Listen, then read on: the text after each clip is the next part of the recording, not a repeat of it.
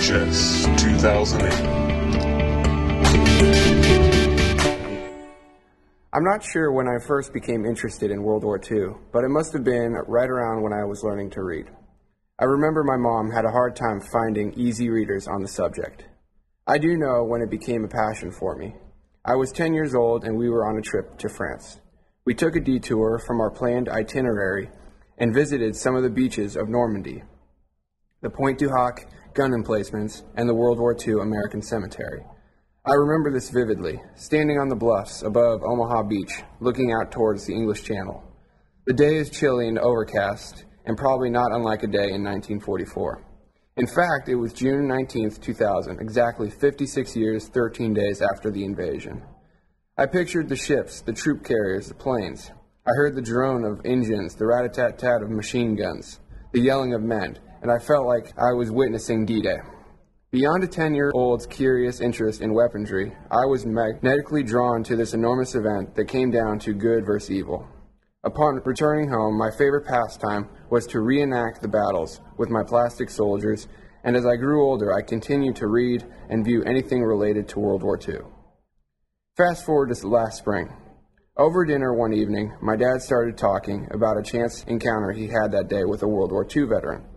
As he spoke of this gentleman's experiences, I thought to myself, somebody needs to write these stories down so that we never forget. Then a light bulb went off in my head as I realized this could be my senior service project.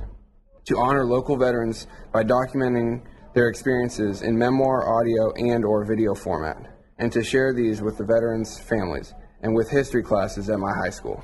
I began contacting my first veterans in May and have since become familiar with the National Veterans History Project as well as the recent PBS series by Ken Burns.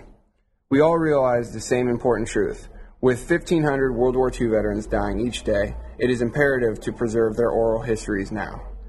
I have been profoundly affected by my first interviews. It amazes me how vividly each veteran is able to recall his experience. A common tendency seems to be with the downplaying of their own roles, instead, focusing on their team of comrades.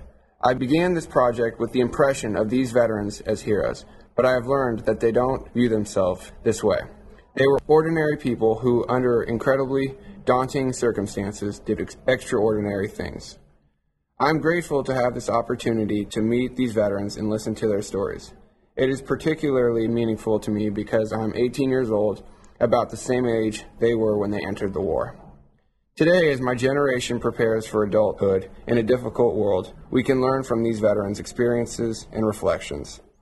Given the current crisis in Iraq and elsewhere in the Middle East, we will most likely face situations where war is involved and we need to make well informed decisions. As I complete this project, my hope is that the insights of these veterans will help my peers and I understand what it is that every person should know about war.